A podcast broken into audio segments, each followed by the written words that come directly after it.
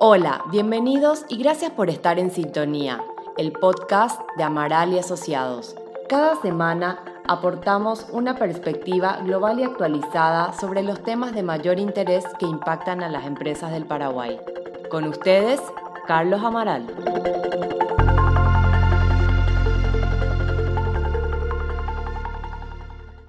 En anteriores episodios de En Sintonía habíamos analizado los principales cambios vigentes desde 2020 a nivel del impuesto a la renta empresarial y del impuesto a la distribución de utilidades, que están contenidos en la Ley número 6.380 de modernización y simplificación del sistema tributario nacional. Esta vez nos concentraremos en el impuesto a la renta personal o IRP, en relación al cual se han concretado algunas de las modificaciones más relevantes que están vigentes desde este año 2020 como consecuencia de la reforma tributaria. Para analizar este tema, hoy conversamos con la licenciada Karina Lozano, Senior Manager del Departamento de Impuestos de Amaral y Asociados. Hola, ¿qué tal Karina? Muchas gracias por participar en este nuevo podcast. ¿Qué tal Carlos? ¿Cómo te va? Muchas gracias por la, por la invitación y bueno, muchas gracias a todas las personas que nos, nos siguen y nos escuchan regularmente. Mira, eh, estamos ya cerca de fin de año ya y, bueno, eh, también estamos cerca de cerrar el ejercicio fiscal eh, del punto de vista del impuesto a la renta personal. Entonces, como han habido muchos cambios y en realidad recién ahora es cuando vamos a ver algunos, algunos de los efectos que van a tener esos, cambios al preparar la, la, declaración jurada anual del año 2020, queríamos repasar contigo hoy cuáles son en líneas generales los principales cambios que van a impactar y que tendremos que tener en cuenta eh, como contribuyentes del impuesto a la renta personal eh, para este año 2020. Bueno, en primer lugar, tenemos que el impuesto a la renta personal a partir de este año 2020 es como que se subdivide en dos categorías que son totalmente independientes, no tienen nada que ver una con la otra e incluso se liquidan por separado y se presentan en formularios distintos a la administración tributaria. Por un lado, nosotros tenemos un capítulo que se refiere a, las rentas y a las ganancias derivadas de prestación de servicios personales, prestaciones independientes, independientes, profesionales o no, en cuyo caso eh, hay que superar un mínimo no alcanzado de 80 millones de guaraníes para constituirse en contribuyentes del impuesto de esta categoría. Sin embargo, en las rentas de capital no se establece ningún mínimo y las rentas de capital, cuando hablamos de rentas de capital, ¿a qué nos referimos? Eso es muy importante eh, tener en cuenta, eso es muy importante tenerlo claro, porque incluso podemos nosotros ser contribuyentes del impuesto a la renta personal por servicios personales y también realizar eventualmente incluso alguna actividad que también nos convierta en contribuyentes del impuesto por rentas o ganancias de capital. Cuando hablamos de rentas de capital hablamos de enajenación de bienes como pueden ser bienes muebles, bienes inmuebles, acciones, sesiones de derechos, arrendamiento de inmuebles. Esto es también una novedad porque anteriormente los arrendamientos de inmuebles eran considerados actividades comerciales. Estas estaban sujetas a IRASIS o a impuesto a la renta del pequeño contribuyente y en alguna excepción nada más se tributaba impuesto a la renta personal. Hoy, en cualquier eh, actividad de arrendamiento de inmuebles cuyo propietario sea una persona física, van a estar grabadas por impuesto a la renta personal dentro de la categoría de rentas de capital. En esta categoría tenemos también a los dividendos, utilidades que cobran los accionistas o socios de empresas en caso que no les hayan retenido, que no estén sujetas al IDU al momento de la distribución. Hablamos de herencias, hablamos de royalties, hablamos de regalías, hablamos de intereses. Todas esas rentas son rentas de capital que se liquidan de manera totalmente independiente que las rentas de los servicios personales. Los gastos relacionados a los servicios personales no se pueden deducir de estas rentas de capital. estas rentas de capital tienen su propia metodología de liquidación. Ese es un punto muy, importante, en el, es un gran cambio que estamos teniendo a partir de este año. Es como si se liquidaran dos impuestos por separado, básicamente. Es así mismo, es como que tengamos dos impuestos que, que, corren, digamos, por carriles totalmente diferentes y nunca se encuentran. Y se van a presentar dos liquidaciones y se van a presentar dos formularios. Yendo un poquito a las rentas derivadas de prestación de servicios personales, eh, vamos a seguir tributando sobre todos los ingresos documentados y cobrados, menos todos los egresos documentados y pagados. Una de las grandes novedades también es que la pérdida fiscal para que pueda ser reconocida y trasladable a ejercicios siguientes solo podría provenir de la adquisición de un inmueble destinado para la vivienda el cual puede ser adquirido, construido, remodelado, refaccionado cada cinco años. Esta adquisición de un inmueble destinado a la vivienda que podemos hacer cada cinco años también tiene que cumplir ciertas condiciones. Se tiene que realizar, una condición es realizarla a través de entidades que otorgan financiamiento propio, pero tendrían que estar avalados por garantía prendaria, hipotecaria o por una fiducia de garantía o el financiamiento tiene que estar otorgado en programas de fomento para la vivienda. En estos casos se podría deducir el valor de las cuotas de amortización y los intereses abonados en el ejercicio fiscal. Ahora, si compramos al contado la deducción del valor de la compra va a estar condicionada a la fuente de financiamiento. La misma, o sea, esta compra tendría que estar financiada por ingresos grabados del IRP en el ejercicio que se está liquidando o tiene que estar cubierta por algún préstamo que tengamos en el sistema o con el remanente del ingreso grabado de los últimos cinco ejercicios fiscales anteriores. ¿Cuál sería este remanente? Sería la renta grabada menos el impuesto que pagamos en los ejercicios anteriores. O sea, yo tengo que justificar la manera de financiación para poder deducir esta adquisición. Una vez deducida esta adquisición, es muy importante que me podría generar una pérdida fiscal que se podría trasladar hasta por cinco años.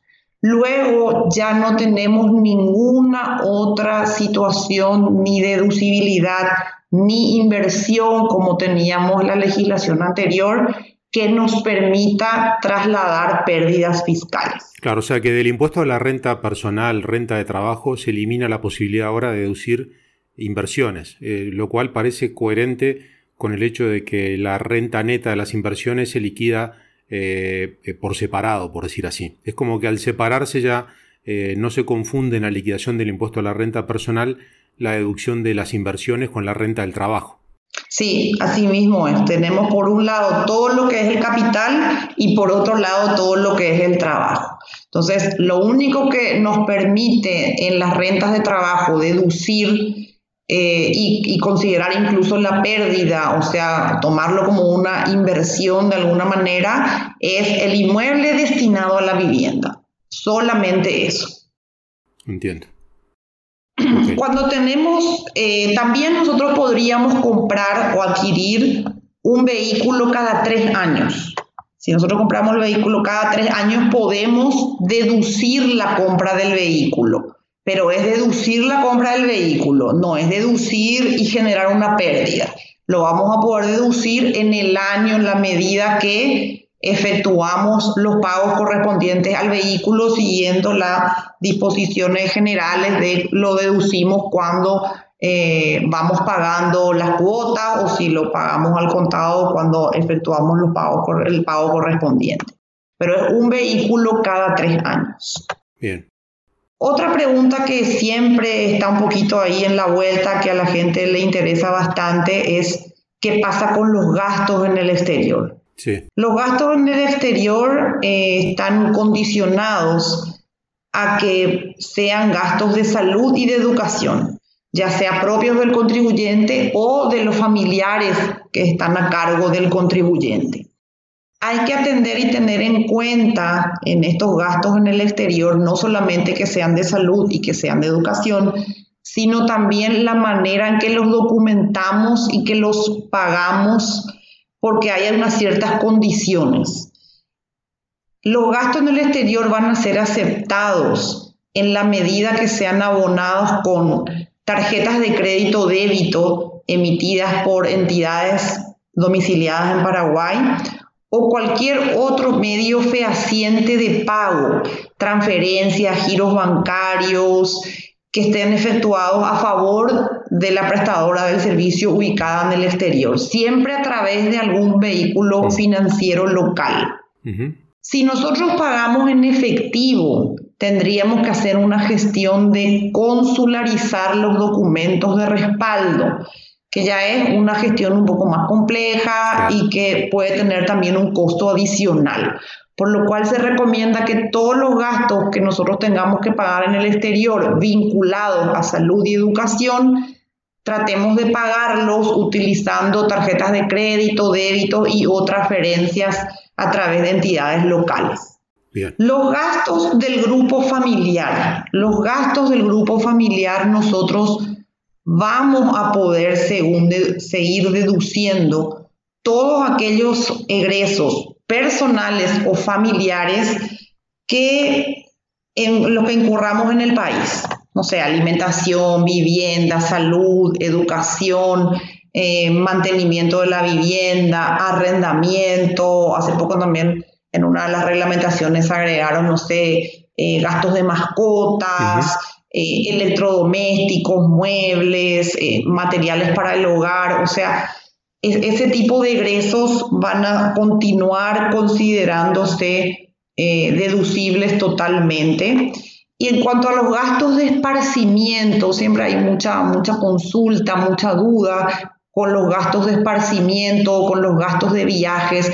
Los gastos de esparcimiento, viajes eh, realizados en el país, todo lo que sea turismo, es totalmente deducible para el contribuyente y los familiares a cargo. Si nosotros compramos un paquete turístico, incluso aunque el viaje sea al exterior, pero lo compramos en una agencia local, en una empresa local, tenemos la documentación de respaldo. En ese caso, ese, ese gasto, ese egreso, también va a poder considerarse deducible pero la condición es que el paquete, el viaje, el pasaje, inclusive puede ser hotel, puede ser entrada a eventos, tiene que estar facturado por una empresa local. Entiendo, sí. Ok. Eso es importante, eso es importante porque hay, hay, bueno, ojalá que se retomen pronto los viajes, ¿no? Este, desde el punto de vista, claro, ojalá que, se puedan deducir esos gastos, además que, que se realicen, ¿no? Y que, y que las personas, bueno, tengan en cuenta que entonces este, si se compra localmente tiene, eh, más allá de la diferencia de precios que puede haber con otras alternativas, va a tener siempre esa ventaja de poder deducir el 10%, ¿no? o sea, de tomar el 10% para su impuesto a la renta personal. Asimismo, en ese caso va a ser un gasto totalmente deducible. Ok. Eh, otra novedad para las personas que prestan servicios personales en forma independiente, es acá el tema, Em, es que se excluye la posibilidad de deducir ciertas colocaciones mm. eh, a los no aportantes al sistema de seguridad social, que era una ventaja impositiva que teníamos prevista en la legislación anterior. Anteriormente se podía deducir hasta el 15% de la, de la renta neta de ciertas colocaciones que se efectuaban, por ejemplo, depósitos de ahorro en entidades bancarias, financieras, algunas eh, en fondos de jubilación del país, en inversiones en sociedades de capital abierto. Y se podía tomar una parte de esa inversión como si fuera un gasto deducible del ejercicio. Hoy por hoy esa posibilidad ya no está prevista en la nueva legislación. Está claro, muy bien. Otros aspectos relevantes, siempre hablando del capítulo de, los servicios personales, eh, es que, bueno, como veíamos, podríamos deducir la adquisición de un vehículo cada tres años, eso es muy importante. Eh, vimos también que podemos seguir deduciendo gastos familiares. Eh, vemos, vimos que podemos adquirir un inmueble para vivienda cada cinco años y generar con esa eh, adquisición incluso pérdidas fiscales trasladables. Es importante resaltar que las pérdidas fiscales, que si tuviéramos pérdidas fiscales acumuladas al 31 de diciembre del 2019, derivadas de las liquidaciones del IRP anterior, por llamarle de alguna forma, ya no se van a poder utilizar contra el IRP del 2020. Esa pérdida es como que se perdió al 31 de diciembre del 2019. Operaciones de préstamos y financiaciones, eh, vamos a poder deducir los intereses que están contenidos dentro de las cuotas que se paguen por los préstamos. Pero si hemos obtenido algún préstamo antes de la vigencia de este impuesto o antes de ser contribuyentes de este impuesto, en ese caso sí se va a poder deducir no solamente la porción del interés, sino también se podría deducir la porción del capital.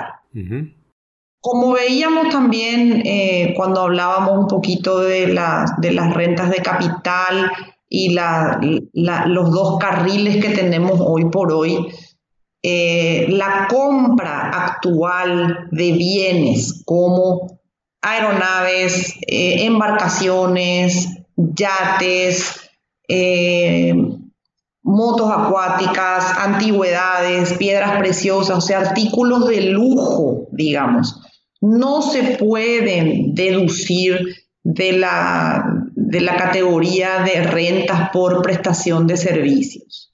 Eso es considerado una compra, no se deduce al momento de la adquisición, pero se guarda igualmente la documentación porque al momento de la venta de ese bien, ahí recién se podría deducir el costo del bien. Esto también se aplica si, si compramos un vehículo sin cumplir con la condición de que sea cada tres años. Si compramos eh, un vehículo antes de ese tiempo o compramos un vehículo adicional, entonces en ese caso también tendría el mismo tratamiento. O sea, eso ya se va a tomar como si fuera una inversión vinculada con rentas de capital, por llamarlo de alguna forma. O sea que son, son grandes los cambios realmente, Karina, o sea, van a tener un, un impacto importante, ¿no? seguramente el impacto que, van a, que se va a notar a nivel de pago del impuesto en muchos casos va a ser, va a ser este, relevante. Por todo lo que estás comentando, ¿no? Porque en cuanto al tema del uso de las pérdidas eh, fiscales que, ya no se pueden utilizar, de generadas en años anteriores, las inversiones, este tipo de compras también, eh, qué sé yo, la partición también en la, en la liquidación, la imposibilidad de deducir eh, inversiones financieras a largo plazo para algunos contribuyentes, realmente son, son cambios que van a tener su efecto relevante, ¿no? Sí, van a tener un efecto relevante eh, y vamos a tener que afinar un poco los, los números este año, ir analizando bien detenidamente para cada caso eh, cómo le impacta toda esta situación. Eso va a depender mucho el, la naturaleza de las rentas que genera la persona física y también sus hábitos de consumo, ¿verdad? ¿Algún otro cambio eh, relevante, importante? Bueno, habrá otros temas por ahí más en detalle que, que se irán viendo en su momento, ¿no? Pero em, algún otro aspecto. Sí, eh, hay varios aspectos. En realidad que está, tenemos una legislación bastante rica en este sentido. Eh, para, mm, para no dejar pasar, nomás comentar que seguimos con exoneraciones que, teníamos en la anterior legislación, como ser, por ejemplo, los aguinaldos están exonerados, las colocaciones por CDA, ahorros en, en entidades bancarias y financieras del país están exoneradas, las jubilaciones y pensiones están exoneradas. Eh, y también se aclara y se agregan exoneraciones precisas vinculadas con todo lo que es eh, colocaciones a través de la bolsa de ah, valores, mercados de capitales, bonos, fondos de inversión, que anteriormente quizá en la legislación anterior estaba un poco difuso y podía generar dudas, y ahora está bien claro que todo ese tipo de inversiones están exoneradas de, este impuesto. O sea que los intereses que se generan por ese tipo de inversiones no se, no se computan eh, en la liquidación de las rentas de capital. Asimismo, no se computan en la liquidación de las rentas de capital, ni los intereses que nos generan las inversiones en, en bancarias, financieras, tampoco se computan como ingresos grabados para las rentas de capital. Ok, Karina, eh, ¿la tasa se mantiene en 10%? Bueno, tenemos, ahí también tenemos que distinguir cómo es la tasa para las rentas de servicios personales y para las rentas de capital. En las actividades de servicios personales tenemos una innovación sumamente importante a partir de este año, que tenemos la aplicación de la denominada tasa progresiva tenemos una tasa que va del 8% al 10%. ¿Y qué es la tasa progresiva? ¿Cómo la aplicamos? Hasta 50 millones de renta neta se aplica 8%. Fíjense que es de renta neta, no es de ingresos, no es de facturación, ya es de ingresos menos los egresos deducibles. Hasta 50 millones el 8% desde 50 a 150 millones, o sea, por el tramo de 100 millones restantes, 9%. A partir de 150 millones, 10%. Entonces, en una misma liquidación, nosotros podríamos llegar a tener tres tasas diferentes. Por ejemplo, si tenemos una renta neta del ejercicio de 180 millones, por los primeros 50 millones vamos a aplicar el 8. Por los siguientes 100 millones vamos a aplicar el 9 y por los últimos 30 millones para llegar a 180 vamos a aplicar el 10. Eso, si hacemos los cálculos finos, nos da un impuesto a pagar de 16 millones de guaraníes. Eh, en contrapartida a los 18 millones de guaraníes que nos hubiera dado en el ejercicio anterior si aplicábamos la tasa directa del 10% sobre la renta neta de 180 millones. O sea, es, es un tema bastante innovador en nuestra legislación en general. Sin duda. Por otro lado, tenemos las rentas de capital. En las rentas de capital, la tasa general es del 8%. La tasa general es del 8% para cualquier renta de capital que tengamos. Ahora bien, hay ciertas actividades que eh, nos permiten liquidar sobre una denominada renta presunta. Por ejemplo, en las operaciones de enajenaciones de inmuebles, de muebles, de acciones, de cuotas de capital, nosotros podemos aplicar una renta presunta en cuyo caso la tasa efectiva del impuesto sería del 2,4% sobre el precio de venta. Ahora, tendremos que hacer también el ejercicio, esa es una, una renta presunta. Si determinamos la rentabilidad real de la operación, que es precio de venta menos el costo más gastos asociados, y me da más favorable, me da una renta menor que la renta presunta, aplicaría la renta real. Pero lo máximo que vamos a pagar es 2,4% sobre la enajenación de todos estos bienes que mencionaba salvo que la renta real sea más favorable, entonces voy a pagar menos que el 2,4%. Caso de arrendamiento de inmuebles se da una situación similar, nada más que ahí la renta presunta que aplico es el 4%, entonces sería 4% la carga tributaria, salvo que la renta real sea más ventajosa, entonces tributaría sobre la renta real, con lo cual sería una tasa efectiva menor al 4%.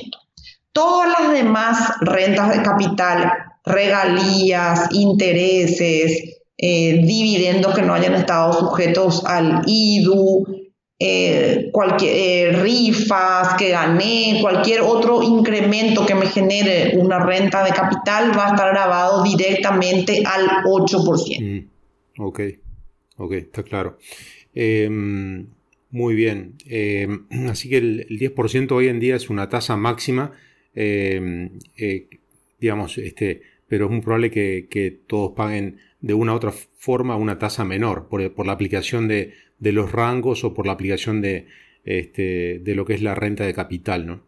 Eh, ese es un cambio también. La otra consulta que, está llegando mucho también al estudio eh, es la vinculada, ¿qué relación hay entre el, o qué consecuencia tiene sobre el IRP la aparición este año del IDU, ¿no? del impuesto a la distribución de utilidades? ¿En qué medida afecta a quienes son eh, titulares de acciones, de socios de una SRL, por ejemplo, el cobro de dividendos que ya pagó el IDU, a nivel de lo que es su impuesto a la renta personal. El cobro de dividendos que ya pagó el IDU no va a estar sujeto ya al impuesto a la renta personal. Ya se le retuvo el IDU, entonces ese ingreso no va a ser un ingreso sujeto al impuesto a la renta personal. Si hubiera existido algún caso en el cual no hay retención de IDU, como por ejemplo, por poner un ejemplo nomás, eh, cobramos ahora dividendos que provenían de algún ejercicio anterior donde no se tributaba todavía IDU, por ejemplo, alguna utilidad vieja, algo que estamos cobrando ahora. Ese dividendo sí tendría que estar sujeto al impuesto a la renta personal. Y lo importante de resaltar es que eh, ese sería un ingreso del capítulo de rentas de capital por lo cual no permitiría ninguna deducción de las que hablábamos anteriormente, de gastos personales, gastos familiares, eh, compras eh, relacionadas a la casa, eh, los gastos de esparcimiento, todas esas deducibilidades generales que están previstas para las rentas de los servicios no las podríamos utilizar en el caso de que tengamos ingresos por dividendos no sujetos al IVU.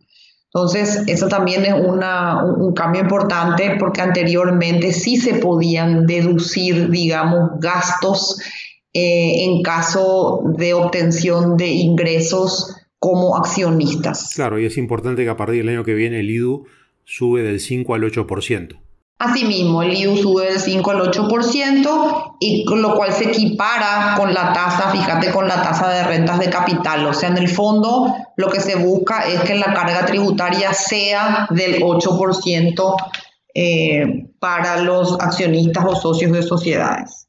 Muy bien, y el otro tema era em, qué cambios eh, se producen a nivel del IRP como consecuencia de la aplicación del nuevo impuesto a los no residentes. Claro, el impuesto a los no residentes, como lo dice su nombre, eh, es un impuesto a la renta que tributan todos aquellos no residentes que prestan servicios en Paraguay. Entonces, el impuesto a la renta personal antes era para residentes y no residentes. Actualmente los no residentes van a tributar el impuesto a la renta no residentes, con lo cual el impuesto a la renta personal solamente lo tributan los residentes en Paraguay. Eh, ya no hay retenciones de impuesto a la renta personal a contribuyentes del exterior. Ahora las retenciones a personas físicas del exterior que prestan servicios que se consideran de fuente paraguaya, en Paraguay van a estar sujetos a retenciones del impuesto a la renta no residentes y ya no al impuesto a la renta personal. Clarísimo. Eh, estábamos viendo también que viene creciendo, obviamente, año a año la, base, la cantidad de contribuyentes del IRP. Con esta reforma tributaria que está vigente de este año, eh, ¿en qué momento una persona física, ¿no? Eh, debe, debe inscribirse como contribuyente del IRP considerando estas modificaciones? Bueno, si la persona física obtiene rentas por prestación de servicios personales, se debe inscribir una vez que supere los ingresos grabados de 80 millones eh, de guaraníes que hoy son el mínimo no alcanzado.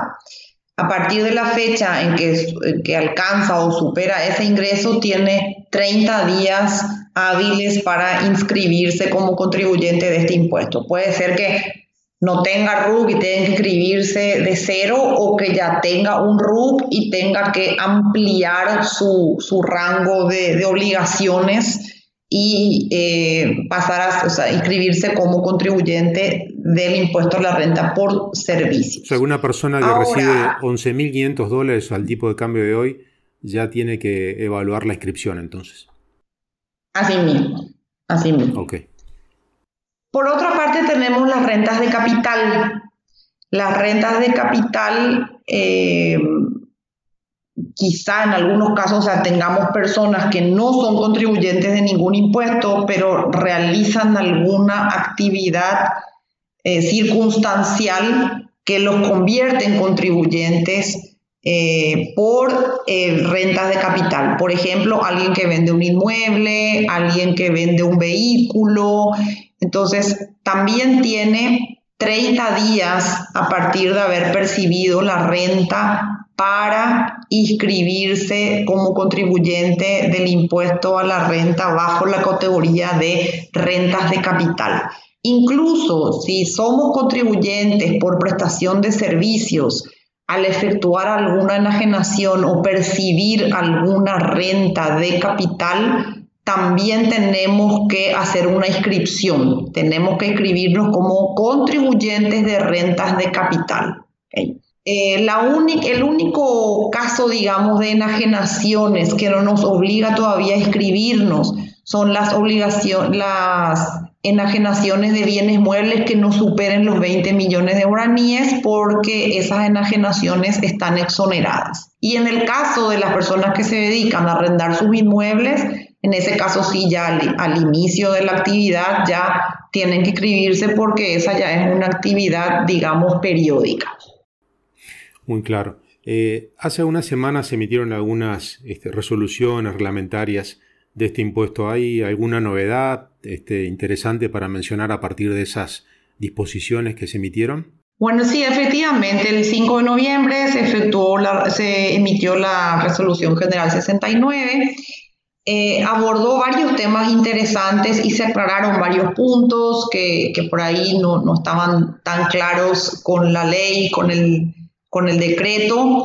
Eh, y se, se, establecieron ciertas pautas con relación a aspectos formales, eh, cómo documentar las operaciones, que eso siempre genera dudas, cómo documentar ciertas operaciones, especialmente estas operaciones que decíamos pueden ser circunstanciales. Hay gente que no tiene factura, pero puede generar alguna renta de capital.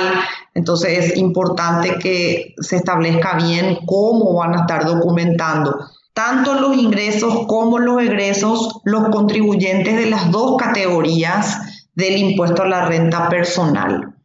También se aclararon ciertas definiciones de gastos de esparcimiento, medicinas prepaga, condiciones para todo este tema de la adquisición de la vivienda para poder deducirla, eh, ciertos temas vinculados con deducibilidad de servicios personales.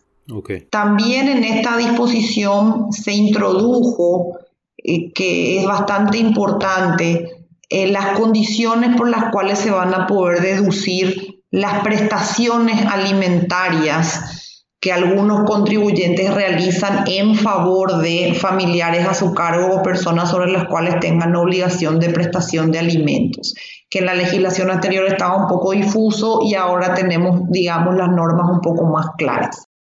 También se, se incorporaron aspectos formales de registros, eh, detalles para el proceso de inscripción, se definieron cuáles van a ser los formularios para el pago, cómo dar de baja la obligación en caso de cese de las actividades económicas. O sea, es una resolución bastante amplia que abordó diferentes temas y fue aclarando dudas y ampliando conceptos. Muy bien, y para redondear, Karina, em, unas eh, últimas dos preguntas. Em, ¿En qué mes vence el pago del impuesto? En marzo, el impuesto vence en, marzo. En marzo se presenta. Ahora nosotros liquidamos el impuesto a la renta 2020, entonces en marzo del 2021 se presenta, tenemos plazo hasta marzo para presentar la declaración jurada. Perfecto. Y la otra consulta era si ya están disponibles eh, esos formularios. Si una persona, bueno, cierra diciembre, en enero ya quiere presentar la, la declaración, ¿ya tiene hoy en día los formularios disponibles para hacerlo? Sí, hoy por hoy ya tenemos los modelos de formularios, ya el formulario 515 es para las rentas de servicios personales y el 516 para las rentas de capital. Son los dos formularios que están disponibles para los contribuyentes según el tipo de renta al que estén sujetos. Perfecto. Realmente eh, muchos cambios eh, este año ¿no? en, la liquidación de este impuesto, aparte de cambios significativos. Hay que estar muy atentos. Bueno, desde Amaral Asociados estamos a disposición de los clientes. Bueno, Karina Lozano, Jorge Cameron, este, estamos a disposición de, todos los clientes de la firma, quienes quieren acercarse para evacuar las consultas y las dudas que pueda originar esta, estos cambios en, en la liquidación del impuesto a la renta personal desde el año 2020.